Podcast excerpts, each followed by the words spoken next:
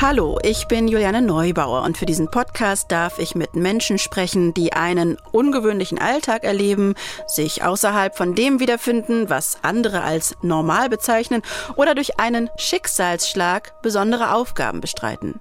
Welche Themen hier im Podcast im Fokus stehen, entscheiden nicht nur ich und meine Kolleginnen oder Kollegen, sondern auch ihr entscheidet das mit.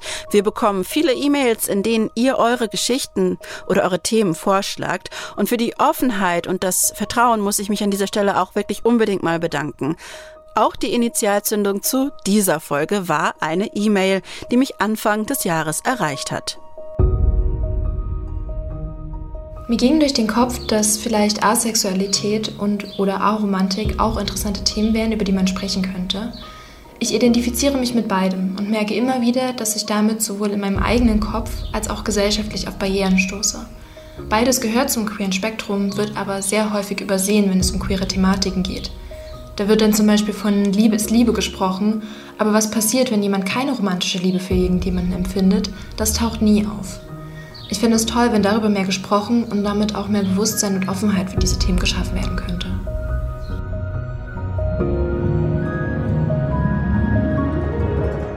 Die Verfasserin dieser E-Mail, die hat meiner Meinung nach recht. Wir nennen sie hier mal Anna, weil sie ihren echten Namen nicht sagen möchte.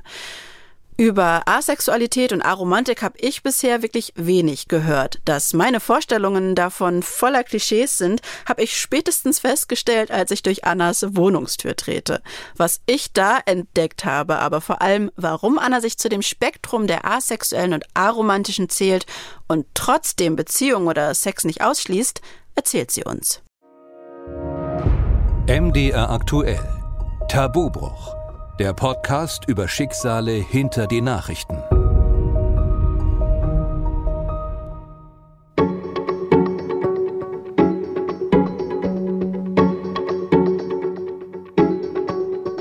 Hi, ich bin Anna, ich bin 25 und studiere an der FU in Berlin Psychologie. Ich komme ursprünglich aus der Nähe von Leipzig und äh, bin dann äh, vor sieben, acht Jahren mittlerweile, glaube ich, nach Berlin gezogen. Und nebenbei schreibe ich, ähm, spiele Hockey, Nähe. Um Anna kennenzulernen, fahre ich in den Nordwesten von Berlin nach Spandau. Hier empfängt sie mich in ihrer kleinen WG an diesem warmen Sommertag an der Wohnungstür und mir steht eine relativ große, charismatische junge Frau mit rot gefärbten Haaren gegenüber und Knutschflecken am Hals. Während ich mir beim Schuhe ausziehen versuche, die Irritation nicht anmerken zu lassen, entdecke ich einen selbstgemachten Fotokalender mit Nacktfotos. Hier traue ich mich jetzt nachzufragen. Der Kalender sei eine Spendenaktion der Sportmannschaft ihrer Mitbewohnerin. Die Frage, warum sie als asexuelle Person Knutschflecken am Hals hat, traue ich mich jetzt erstmal noch nicht zu stellen. Der Fakt an sich verunsichert mich aber etwas. Es wird nicht besser, als mir Anna erzählt, dass sie Liebesromane schreibt und veröffentlicht, in denen auch Sexszenen vorkommen. Von Anna werde ich in der nächsten Stunde von einigen Vorurteilen befreit. Sie erzählt mir, warum sie sich entschieden hat, uns auf Asexualität und Aromantik aufmerksam zu machen. Das war mehr so eine spontane Idee tatsächlich. Ich hatte den Podcast vor ein paar Monaten entdeckt und fand ihn eigentlich richtig cool. Und irgendwann im Januar war es, glaube ich, habe ich eine Folge gehört und dachte, ey, eigentlich wäre Asexualität ähm, und Aromantik vorher auch so ein Thema, was da reinpasst. Und hatte dann kurz eine Mail geschrieben, wahrscheinlich auch mitten in der Nacht. Und dann irgendwie nicht weiter drüber nachgedacht. Genau, aber ich dachte, das ist halt auch ein Thema, worüber super wenig Leute irgendwas wissen und was teilweise extrem stigmatisiert ist trotzdem. Und deswegen finde ich es eigentlich wichtig, dass es mehr Aufmerksamkeit bekommt und mehr Leute wissen, was es eigentlich ist. Bevor wir jetzt ins Detail gehen, äh, lass uns doch vielleicht erstmal einen Blick in deine Kindheit werfen, weil ich sag mal, die erste sexuelle Aufklärung findet ja oft schon in der Grundschule statt und wenn jetzt nicht die Eltern oder ältere Geschwister hier schon vielleicht vorangehen, kannst du dich daran erinnern, wie war das bei dir? Also wir hatten wie wahrscheinlich jeder Grundschülerin ähm, irgendwann in der vierten Klasse Sexualkunde, so diese groben Basics, sage ich mal. Ähm, das war aber, glaube ich, nicht anders als für andere Kinder auch so. Man findet das irgendwie strange ähm, und oh, die Lehrerin hat Küssen gesagt. War aber da für mich noch nicht wirklich ein Thema, was mich irgendwie intensiver beschäftigt hat. Also du kannst dich kannst jetzt nicht sagen, dass du damals irgendwie schon das Gefühl gehabt hättest, irgendwie da anders drüber nachzudenken als jetzt deine Mitschüler oder Mitschülerin. Nee, komplett gar nicht. Ähm, dass ich mich mit dem Thema Asexualität ähm, intensiver beschäftigt hat, äh, kam erst, als ich dann älter geworden bin ähm, und halt irgendwie gemerkt habe, so, okay, äh, erstens anscheinend nehme ich das irgendwie ein bisschen anders wahr als Leute um mich rum. Ähm, und zweitens, als ich angefangen habe, so ein bisschen die Erwartungen äh, abzubauen, die ich an Beziehungen zum Beispiel hatte, an Sexualleben hatte. Das hat erstmal sehr viel Erwartungsabbau gebraucht, um erstmal zu checken, okay, wie funktioniert das für mich eigentlich oder wie funktioniert es eben auch nicht. Das kam erst mit, weiß ich nicht, 19, 20, 21. Als Jugendliche hast du ja erste Erfahrungen auch mit Intimität gesammelt. Wie ähm, hatte sich das dann angefühlt? Als Jugendliche ist das Thema größtenteils in mir vorbeigegangen tatsächlich. Ähm, ich dachte immer so, oh, ich muss jetzt eine Beziehung haben, oh, ich muss Sex haben, weil alle haben das und das gehört irgendwie dazu, um ein vollständiger Mensch zu sein. Hat sich aber nie ergeben und im Nachhinein bin ich verdammt froh drüber, auch wenn ich mich sehr fertig gemacht habe während meiner Teenagerzeit deswegen. Aber dadurch bin ich, glaube ich, ein paar äh, Erfahrungen aus dem Weg gegangen oder drumherum gekommen, die vielleicht im Nachhinein gar nicht so cool gewesen wären, weil ich es halt gemacht hätte, weil ich dachte, ich muss und nicht, weil das jetzt was war, wo ich Bock drauf hatte. Das heißt, ähm, wie viel Erfahrung hast du wirklich gesammelt, wenn ich dich das fragen darf, bevor du gemerkt hast, also dieses Thema Sexualität oder auch romantische Liebe ist eigentlich überhaupt nichts für mich? Also ich hatte, glaube ich, mein erstes Mal mit 18, 19, weil ich dachte, ich muss es jetzt abhaken. Es tut mir ein bisschen leid im Nachhinein für den Typen. I'm sorry. Ähm, weil das halt für mich dann noch nicht wirklich mehr war. Und das war aber noch der Punkt, an dem ich dachte, ähm, ich muss jetzt irgendwie eine romantische Beziehung führen und in einer romantischen Beziehung hat man dann halt auch mit der Beziehungsperson zu schlafen, weil das ist ja so. Ähm, dementsprechend hatte ich dann so meine erste richtige Beziehung, was eine Fernbeziehung war, ähm, mit einer Frau und dadurch, dass wir uns halt super selten gesehen haben und sehr kurz zusammen waren, hat sich da das Thema nie ergeben. In meiner zweiten Beziehung, die entsprach dann so ungefähr dem klassischen Bild, was ich dachte, was ich erfüllen muss. Und dann habe ich halt auch mit ihm geschlafen und rückblickend denke ich mir so, naja, so wirklich Bock hatte ich da jetzt nicht drauf. Genau, und in meiner letzten Beziehung habe ich von Anfang an klar kommuniziert, hey, ich bin asexuell. Ich kann dir nicht sagen, wie viel Bock oder wie viel nicht Bock ich da drauf habe, aber richte dich erstmal darauf ein, dass ich keinen Bock drauf habe.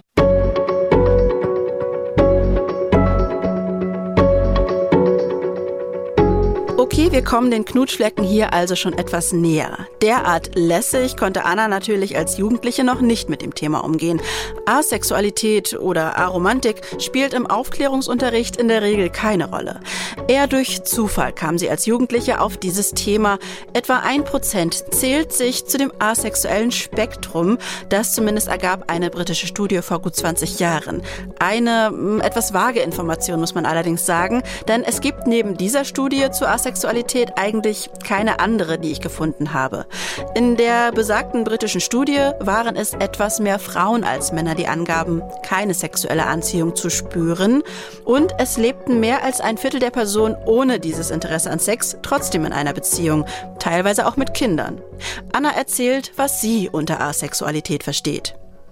Asexualität bedeutet ja im Prinzip erstmal nur keine sexuelle Anziehung in dem Sinne oder sehr wenig zu empfinden zu anderen Menschen. Und es gibt trotzdem ähm, äh, asexuelle Menschen, die zum Beispiel äh, auch gerne Sex haben oder für die das jetzt nichts weiter Schlimmes oder Tragisches ist ähm, und die völlig in Ordnung damit sind, das zum Beispiel ähm, zu machen, weil ihre Beziehungsperson das gern möchte, ähm, wenn es halt abgesprochen ist und consensual und alles. Ähm, es gibt halt auch Menschen, die asexuell sind, die komplett Sex ablehnen und ich musste für mich erstmal rausfinden, wo ich mich da verorte. Also so Begriffe, die da häufig dafür verwendet werden, sind so Sex repulsive, also Sex ablehnen, Sex neutral und Sex positiv. Und ich bin mittlerweile irgendwo zwischen Sex neutral und Sex positiv angekommen. Also es gibt Konstellationen, in denen funktioniert es für mich und in denen macht es mittlerweile auch irgendwo manchmal Spaß. Ist aber trotzdem eine Sache, die ich einer Beziehungsperson nicht von vornherein zusichern kann und möchte, weil das sehr spezifische Konstellationen sind, in denen das für mich überhaupt Sinn ergibt oder in denen das für mich funktioniert. Da müssen wir natürlich jetzt noch mal zu dem Punkt kommen, wo du begonnen hast, dich zu identifizieren mit dem Spektrum, weil da sind wir jetzt schon so reingerutscht. Aber es gab ja bestimmt so einen Moment oder eine Phase, wo du das für dich rausgefunden hast. Wie hast du das denn rausgefunden? Ich habe es sehr einfach gehabt, muss ich sagen. Ähm, ich habe ein sehr queeres Umfeld und dadurch habe ich quasi nebenbei relativ viele Infos zum Thema schon mitbekommen. Das heißt, für mich war es keine Frage mehr, oh, ich muss jetzt rausfinden, was das ist, sondern ich musste nur noch rausfinden, was ist es für mich. Ich habe mich intensiver angefangen damit auseinanderzusetzen, einmal als eine befreundete Person ähm, angefangen hat, sich so peu à peu im Freundinnenkreis zu outen, als auch ROAs, so aromantisch asexuell, so die Abkürzung davon. Dann habe ich halt mit äh, dieser Person natürlich auch mehr darüber geredet und ähm, angefangen halt festzustellen, so, ach so, das ist gar nicht so, wie alle anderen das sehen. Und darüber ähm, habe ich dann angefangen, mich damit auseinanderzusetzen. Ähm, und es gibt dieses eine Buch, ähm, so ein eigentlich Jugendbuch, was ähm, für viele asexuelle Menschen so ein bisschen der, so ein augenöffnender Moment ist. Das ist äh, Loveless von Alice Osman. Und das habe ich dann auch gelesen und war so, oh, wait, da sehe ich mich schon. Mir ist dann später aufgefallen, weil ich dachte, okay, das ging jetzt irgendwie alles sehr schnell in Anführungsstrichen und sehr smooth äh, mit diesem Outing-Prozess. Also da habe ich an anderen Stellen irgendwie mehr an, an, an, an äh, Identifikationsfragen zu knabbern gehabt. Und dann dachte ich so, hä, aber irgendwie, das kommt so aus dem Nichts. Und irgendwann ist mir aufgefallen, dass ich mich vor vielen, vielen Jahren schon mal damit beschäftigt habe, weil ich eine alte E-Mail wiedergefunden habe von einem äh, Forum, was zig Jahre alt war, ähm, was tatsächlich für asexuelle Menschen äh, angelegt war. Und das war der Moment, wo ich dachte, ach, stimmt, da war was. Ich habe mich da schon mal angemeldet. Irgendwas war da schon mal. Ähm, Wie alt warst du da? Weiß ich nicht mehr. Also Teenie. Wahrscheinlich. Ich kann es echt nicht mehr sagen. Was stand in dieser E-Mail drin? Das war einfach nur so eine ähm, Mitglieder-Forums-E-Mail. Hallo, du hast dich lange nicht mehr im Forum angemeldet oder so. Und das war der Moment, wo ich mich halt daran erinnert habe, so shit, dieses Forum existiert. Und ich habe mich damit schon mal auseinandergesetzt, weil ich schon mal dachte, maybe Asexualität it is. Und ich habe mich dann auch wieder daran erinnert, dass ich damals dachte, also da waren bestimmt fünf, sechs Jahre mindestens dazwischen, ähm, dass ich ja gar nicht asexuell sein kann, weil ich dann irgendwie mit Leuten geschlafen habe und es funktioniert hat. Und dann dachte ich so, hä, aber du kannst ja Sex haben, also kannst du ja gar nicht asexuell sein. Das ist aber Bullshit. Mhm. Und es funktioniert. Das äh, äh, werden wir gleich noch unter dem Stichpunkt Vorurteile vielleicht nochmal ansprechen können. Wie alt warst du, als dir dieses äh, Jugendbuch in die Hände gefallen ist? 23, glaube ich. Und kannst du dich noch an Szenen oder Beschreibungen aus dem Buch erinnern, äh, die bei dir äh, äh, diese Aha-Momente ausgelöst haben? Was, was war das? Eine Szene, die mir relativ einprägsam im Kopf geblieben ist, das war tatsächlich so ein Mindblow-Moment, war, als es darum ging, wie Menschen sich sehen, wenn sie irgendwelche sexuellen Fantasien haben oder so. Weil es dann ähm, darum ging, dass Menschen, die allosexuell sind, also nicht asexuell, sich dann halt auch häufig sich selber einfach in irgendwelchen sexuellen Fantasien vorstellen. Und ich dann so dachte, um Gottes Willen, nein. Und das, ich habe natürlich nie darüber nachgedacht, ähm, wie man sich da sieht oder auch nicht sieht. Und das war ein Moment, wo ich dachte so, oh, ich muss gedanklich sehr viele Umwege gehen, damit sexuelle Fantasien überhaupt für mich funktionieren. Das scheint nicht so zu sein, wie das der Großteil der Menschheit denkt. Anna spricht von Arrow und Aces und von allosexuellen Begrifflichkeiten, die für mich unbekannt sind, obwohl ich dachte, ich kenne mich mit Beziehungsformen und sexuellen Konstrukten jenseits der heteronormativen Liebe relativ gut aus. Als ich in der Leipziger Innenstadt nahe des Hochschulcampus mit meinem Mikrofon unterwegs bin, staune ich über das, was die Menschen, die ich hier treffe, über Asexualität wissen oder denken. Was denkt ihr ist Asexualität? Naja, das ist ein Spektrum. Das ist ja wo sich jemand befinden kann. Und das kann von ich möchte gar nichts bis zu ich mag es bei mir selber bis zu vielleicht ab und zu mal. Ich kenne das nur aus einer Fernsehserie. Ähm, Bojack Horseman, da gibt es einen, einen Charakter, der ist auch äh, asexuell. Ich glaube, dass ich mich da ganz, äh, ganz schwer reinversetzen kann, weil ich glaube, das kann man nur wissen, wenn man selbst asexuell ist. Genauso wie ich mir vielleicht eine andere Sexualität nicht vorstellen kann. Und kennt ihr Menschen aus dem Spektrum? Selber jetzt nicht. Meine beste Freundin hat halt eine Freundin, die sich selber als asexuell identifiziert. Ich muss hier allerdings dazu sagen, dass es wie so oft bei Themen, die mit Sexualität zusammenhängen, nicht so einfach war, Menschen dazu zu bringen, ins Mikrofon zu sprechen. Diese eher reflektierten Sichtweisen, die wir hier gehört haben, spiegeln jetzt nicht unbedingt den Leipziger Durchschnitt wider. Wenn Anna über ihre Asexualität und aromantische Eigenschaft spricht, klingt durch, dass sie diese durchaus auch als Vorteil sehen kann. Du hast ja gesagt, dass du eigentlich über eine äh, Freundin darauf gestoßen bist. Wie hast du dann äh, mit anderen Menschen darüber gesprochen? Also klar mit dieser Freundin. Du hast es ja auch Outing genannt. Wie, wie lief das ab bei dir? Meine Familie weiß es nicht, weil ich das bisher noch nicht als relevant erachtet habe. Also, dass meine Mutter keine Enkelkinder kriegt, das weiß sie mittlerweile, glaube ich auch. Und ansonsten ist das halt eine Sache, wo ich finde, dass sie für meine Eltern an der Stelle nicht relevant ist. Also es ist natürlich schon irgendwie ich müsste es Ihnen jetzt auch nicht erzählen, wenn ich jetzt, äh, also als ich halt ähm, mich als bi geoutet habe, so, ich hätte jetzt nicht hingehen müssen und sagen müssen, ey, ich bin bi, ich hätte auch einfach so meine erste Freundin mit nach Hause bringen können. Aber da war es mir irgendwie wichtig, ähm, dass sie sich also so ein bisschen vorbereiten können, weil ich halt auch nicht wusste, wie meine Eltern reagieren würden. Aber bei dem Thema denke ich mir so, das ist für mich teilweise so unfassbar verwirrend manchmal, trotz allem noch. Und so durcheinander und bezieht sich halt aber auf Sachen, die für meine Eltern einfach keine Rolle spielen. Also wie ich jetzt die Anziehung, die ich zu Menschen empfinde, beschreibe oder welche Art von Beziehungskonstellation ich vielleicht in meinem Leben habe, ist ja für meine Eltern wurscht. Ja, also wahrscheinlich gibt es da solche und solche Eltern-Kind-Beziehungen, aber grundsätzlich kann ich verstehen, was du meinst. Ähm Wobei wir, glaube ich, auch noch sagen müssen oder, oder vielleicht noch erwähnt werden müsste, dass äh, Asexualität oder Aromantik ja einen Kinderwunsch nicht ausschließen muss, ne? Das stimmt. Wie hat sich denn äh, dein Leben äh, nach dieser Feststellung verändert? Also war das ein Moment der Erleichterung? Es haben ein paar Dinge sehr viel mehr Sinn gemacht und es hat sich für mich tatsächlich in erster Linie extrem befreiend angefühlt, weil ich aufhören konnte, an bestimmten Erwartungshaltungen festzuhalten, die ich hatte an mich und darum, wie ich meine zwischenmenschlichen Beziehungen gestalte. Und ich habe tatsächlich diese beiden Labels gebraucht, um überhaupt an den Punkt zu kommen, an dem mir Sex zum Beispiel auch Spaß macht, ähm, weil ich mich darauf konzentrieren konnte, welche Aspekte davon für mich funktionieren und ich eben nicht mehr hinterherrennen musste, wie das gesellschaftliche Bild einer Beziehung ist. Ich habe das Gefühl, dass ich andere zwischenmenschliche Beziehungen viel mehr schätzen lernen kann. Dadurch, dass in der Gesellschaft viel das Bild herrscht, die romantische Beziehungsperson muss das Ein und alles sein und die Ansprechperson für jegliche Lebenslage und für jegliche emotionale Situation.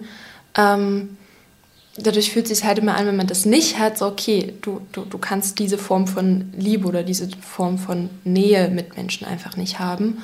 Und die Auseinandersetzung mit ähm, Anziehungsformen und mit Beziehungsformen hat dann für mich aber auch dazu geführt, dass ich zum Beispiel Freundschaften viel, viel intensiver erlebe ähm, und viel mehr schätzen und wertschätzen kann. Und da eben auch irgendwann der, die Erkenntnis kam, so, man kann auch auf Dates mit FreundInnen gehen, wenn man das gerne möchte.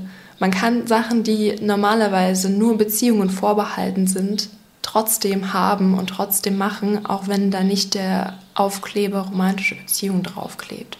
Mhm. Und das war eigentlich eine sehr schöne Erkenntnis. Was wahrscheinlich jetzt auch für Hörende äh, irritierend ist, ist, wenn du jetzt davon sprichst, dass die Sex Spaß macht, obwohl du dich als asexuell äh, identifizierst. Äh, wie erklärst du das? Es gibt ja verschiedenste Gründe, aus denen Menschen gerne Sex haben wollen.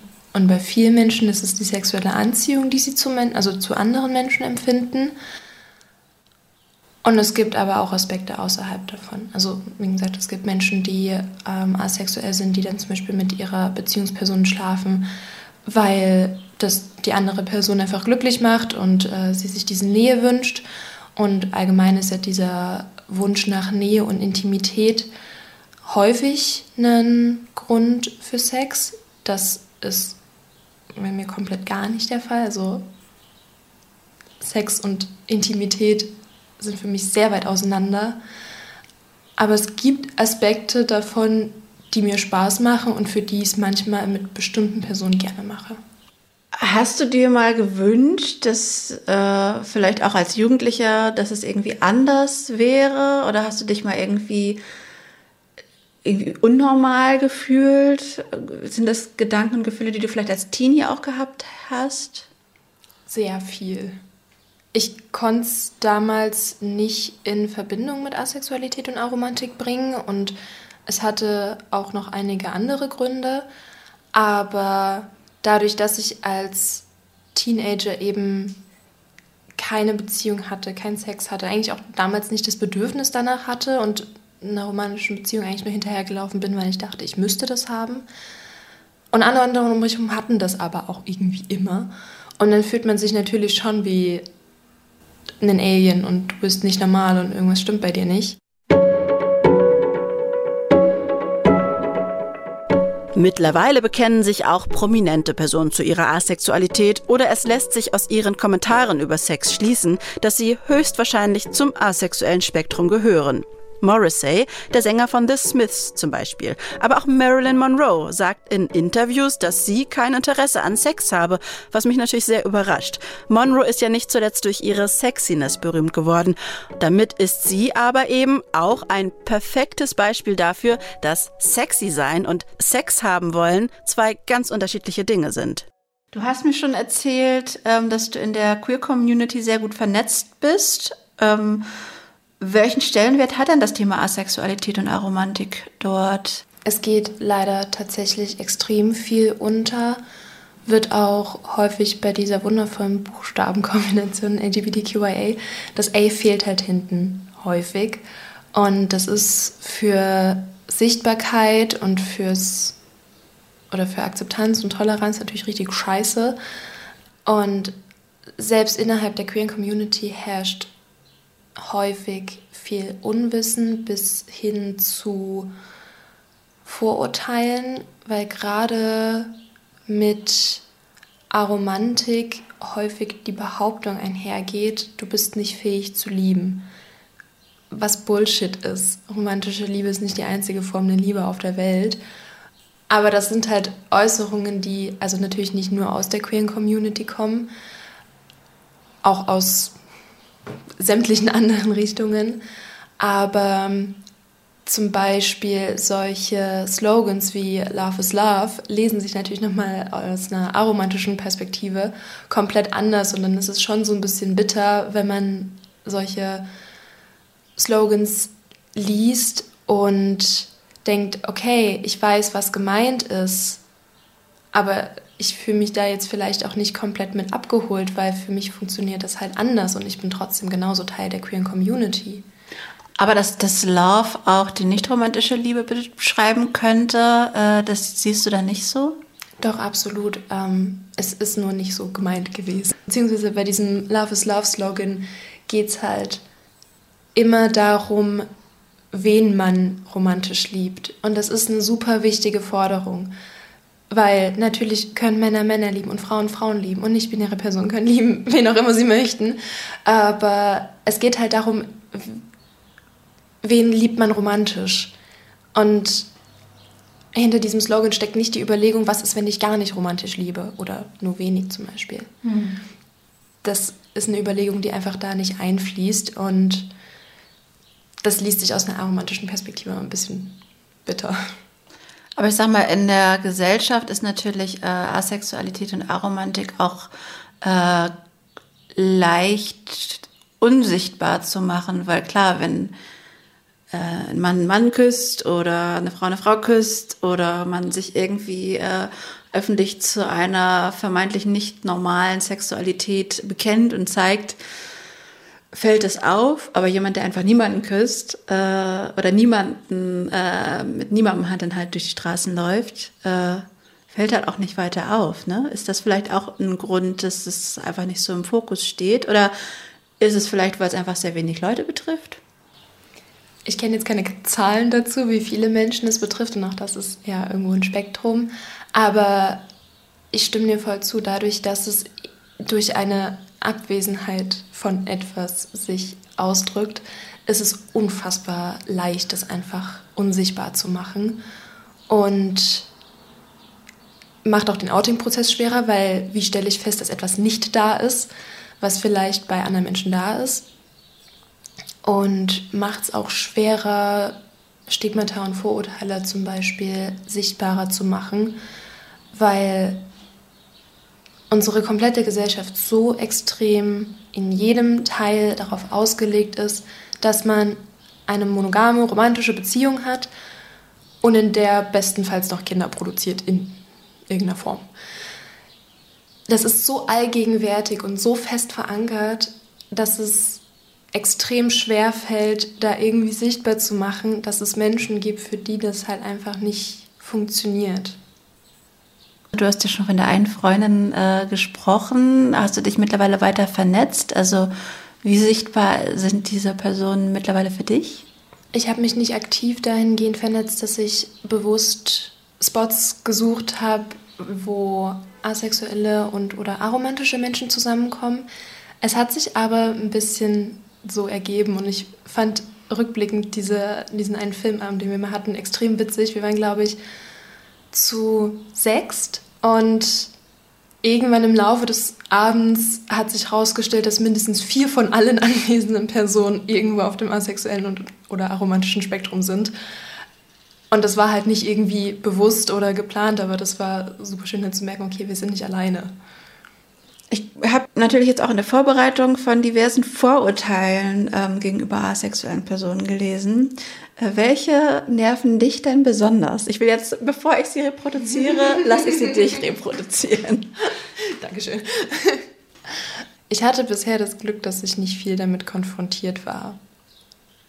Ich, ich glaube, ich muss sie dich tatsächlich reproduzieren lassen, weil dadurch, dass ich sehr gewählt nur darüber rede mit Leuten in meinem Umfeld, war das bisher auch nicht wirklich ein Punkt, wo ich wirklich mit Vorurteilen konfrontiert war. Ich glaube, das, was man am meisten Verwirrung gestiftet hat, eher war der Punkt, dass ich halt für mich sage, okay, es gibt Konstellationen, in denen bin ich okay damit, mit irgendjemandem zu schlafen und bin trotzdem asexuell. Das war ein Konzept, das war ein bisschen schwierig zu greifen für die Person, mit der ich dann gerade gesprochen hatte. Aber ansonsten bin ich bisher noch relativ gut im Vorurteile drum gekommen, muss ich sagen. Mhm. Aber man liest ja auch manchmal äh, bestimmte Sachen oder ich habe so Kommentare gelesen wie, ah, du siehst doch gut aus. Das kann doch gar nicht sein. Direkt auf 180. ja, Aussehen und äh, die Sexualität haben ja nichts miteinander zu tun. Das, äh, ja, und ich finde, da schwingt halt irgendwo auch unterschwellig so eine Forderungshaltung mit, du siehst gut aus, deswegen musst du sexuell verfügbar sein. War bestimmt ein Mann, der das geschrieben hat, unterstelle ich jetzt einfach mal, weil gerade Männer da ja sehr gut dabei sind, äh, solche Forderungen mitschwingen zu lassen. Bei der Vorbereitung zu unserem Gespräch, da bin ich auf den Verein Aktivist A gestoßen. Ich weiß nicht, ob du die schon mal gesehen hast. Das ist quasi ein Verein, der das äh, asexuelle Spektrum oder das asexuelle und aromantische Spektrum sichtbar machen möchte. Und da findet man auch eine Liste an Fragen, die Journalisten sich bitte sparen sollen. ähm, darunter auch die Frage, ob Personen aus dem asexuellen Spektrum nicht etwas fehle. Warum ist denn diese Frage deiner Meinung nach ein Problem? Sie macht halt keinen Sinn. Also, wenn ich nicht das Bedürfnis nach zum Beispiel Sex habe oder nach einer romantischen Beziehung, dann fehlt mir ja nichts, weil das Bedürfnis ist ja nicht da. Was soll mir dann fehlen? Also sie ergibt halt einfach keinen Sinn und kommt, glaube ich, eben aus dieser ähm, inhärenten Grundannahme, dass doch Liebe das ultimative, also romantische Liebe vor allem, das ultimative Ziel sein sollte, was ein Mensch in seinem Leben zu verfolgen hat, was aber auch für Menschen, die romantische Anziehung empfinden, eigentlich Bullshit ist. Das Konzept Asexualität ist noch ziemlich neu. Erst seit den 90er Jahren tauschen sich Menschen vor allem online zu dem Thema aus. 2001 gründete sich in den USA ein Forum mit dem Titel AVEN. Das ist ein Netzwerk für Information und Sichtbarkeit für Asexualität, das mittlerweile über 100.000 Mitglieder hat. Unterschiedliche Theorien oder Modelle sollen dabei helfen, Asexualität besser zu verstehen und Gefühle auch besser einordnen zu können. Anna erklärt mir zum Beispiel das Split Attraction Modell. Beim Split Attraction Modell geht es darum, dass Anziehung in verschiedene Formen aufgegliedert wird. Zum Beispiel sexuelle Anziehung, romantische Anziehung, platonische Anziehung, ästhetische Anziehung und sensuelle Anziehung zum Beispiel. Ähm, und es geht im Prinzip darum, ein bisschen zu differenzieren, warum fühle ich mich gerade zu einer Person hingezogen. Ist es, weil ich finde, dass ihr Style total cool ist oder wäre ich gerne mit dieser Person befreundet? Will ich mit der Person schlafen? Will ich sie daten? Oder will ich mit ihr kuscheln zum Beispiel? Das sind so die Hauptfragen, die quasi hinter den verschiedenen Formen stehen.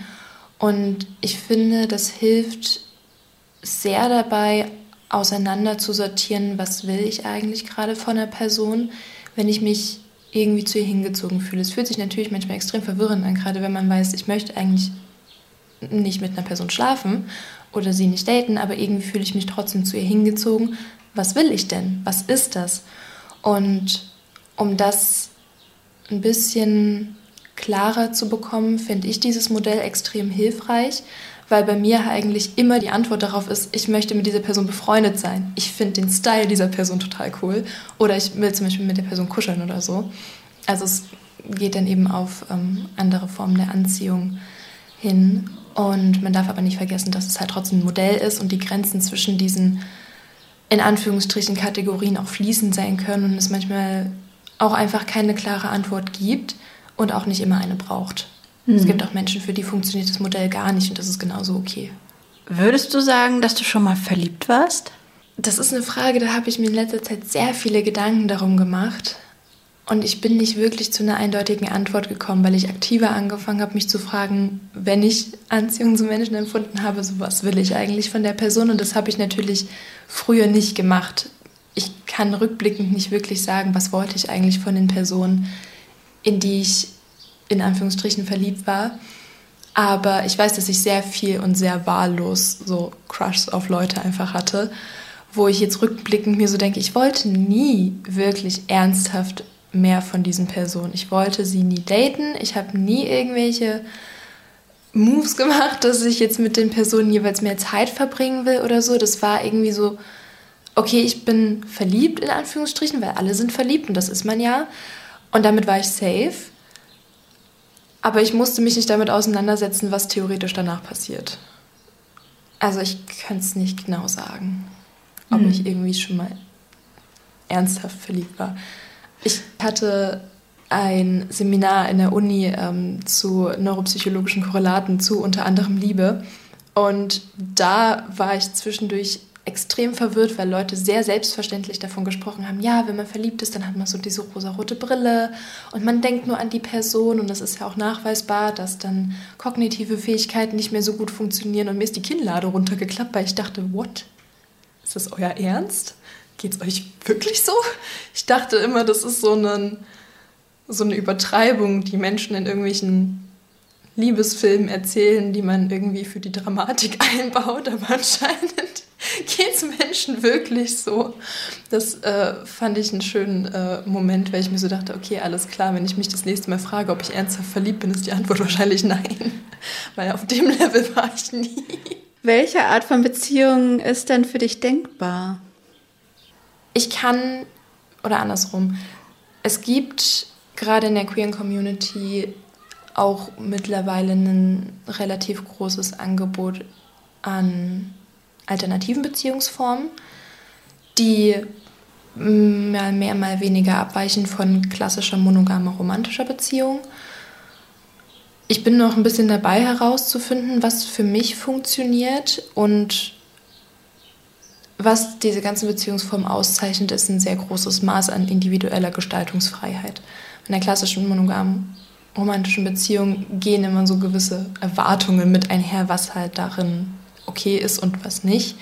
Und das ist bei alternativen Beziehungsmodellen nicht so in unterschiedlichen Graden.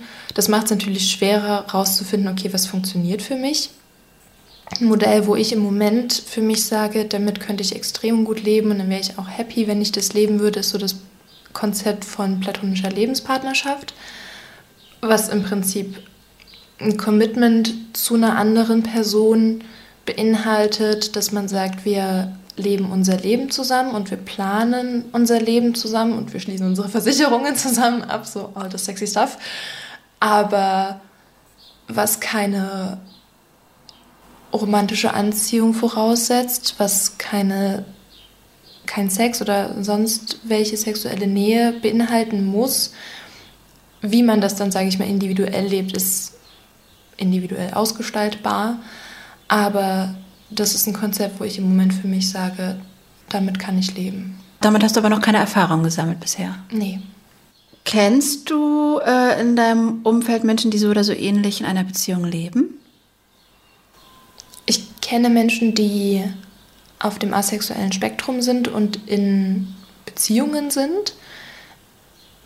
Ich kenne keine Leute, die in zum Beispiel einer ähm, platonischen Lebenspartnerschaft sind persönlich. Es gibt ein paar TikTok-Accounts, die da ähm, darüber berichten und davon erzählen, wie das für sie funktioniert, was ich wahnsinnig hilfreich finde, aber niemand in meinem Umfeld. In deiner E-Mail ist eine Formulierung, da wollte ich auch mal nochmal nachhaken, weil du sagtest, dass du auch in deinem eigenen Kopf auf Barrieren gestoßen bist oder stößt. Ähm, was meinst du da für Barrieren? Mir ging es bei der Formulierung viel um diese Erwartungen, die ich dachte, dass ich sie erfüllen muss und die einem natürlich irgendwo mit in der Sozialisation eingeflößt werden.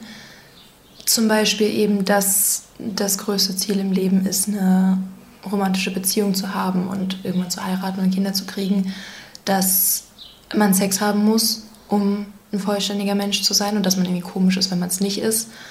Und da habe ich über die Jahre häufig gemerkt, dass ich da selber, um diese Erwartungen zu erfüllen, meine eigenen Grenzen einfach überschritten habe. Wo ich jetzt froh bin, dass ich sie kenne und weiß, dass diese Erwartungen implizit sind und ich die nicht in mein Leben integrieren muss. Ähm, genau, aber das sind zum Beispiel so Sachen, ähm, wo ich häufiger mal noch mit mir selber am Kämpfen bin und mich daran erinnern bin, dass ich nicht total komisch und unnormal und sonst was bin, nur weil mein größtes Glück nicht in, weiß ich nicht, Kinder kriegen, Haus bauen, Hund kaufen ist. Es ist eher unwahrscheinlich, dass sich das Gefühl zu Sex oder das Bedürfnis nach einer romantischen Liebe im Laufe des Lebens verändern. Wichtig finde ich hier nochmal den Begriff Sex positiv. Das bedeutet, dass man auch ohne sexuelle Anziehung zu kennen der Meinung sein kann, dass Sex eine gute Sache ist, aber vor allem, dass jeder das Maß und die Art, in der er oder sie Sex hat, absolut selbst für sich finden sollte und gesellschaftliche Einflüsse oder sogar Erwartungen gänzlich ausgelöscht gehören. Das ist Sex positiv.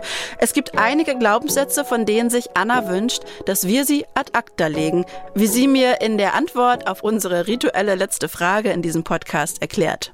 Was wünschst du dir? Einerseits auf gesellschaftlicher Ebene ein bisschen mehr Sichtbarkeit für Asexualität und Aromantik und ein bisschen mehr Bereitschaft, über den eigenen Tellerrand hinauszudenken, wenn Menschen ihr Leben anders leben als man selbst. Was dazu führt, dass man zum Beispiel eben nicht beim Familienfest fragt, und wie läuft's bei dir mit deinem Datingleben? Hast du schon einen Freund?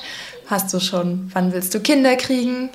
Ähm, du musst doch jetzt langsam mal und du kannst doch nicht immer alleine bleiben und von solchen Fragen vielleicht einfach abzusehen und irgendwo ein Bewusstsein zu entwickeln, dass Menschen teilweise auch einfach anders funktionieren und ein bisschen mehr Offenheit ähm, dem Gegenüber, wenn man mit Sachen oder mit Lebensentwürfen konfrontiert wird, die nicht dem eigenen entsprechen.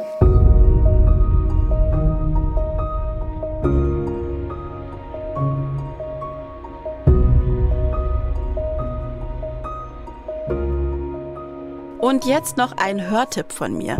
Der Fall Lina E. hat bundesweit Schlagzeilen gemacht. Sie stand als Staatsfeindin vor Gericht und wurde als Linksextremistin verurteilt. Für viele Linke ist sie dagegen eine Ikone. Free Lina steht an zahllosen Hauswänden in Leipzig und in vielen anderen deutschen Städten. Der Podcast Die Faschojägerin, der Fall Lina E. und seine Folgen beantwortet unter anderem die Fragen, wer ist Lina E., warum hat sie sich radikalisiert und was sagt Ihr Fall über Linksextremismus in Deutschland aus? Alle fünf Folgen des Podcasts des Mitteldeutschen Rundfunks findet ihr in der ARD Audiothek oder über unsere Show Notes. Wer für diesen Podcast den Tabubruch ein Thema vorschlagen möchte, kann mir an tabubruch.mdraktuell.de schreiben. Gern auch anonym. MDR aktuell. Tabubruch. Der Podcast über Schicksale hinter die Nachrichten.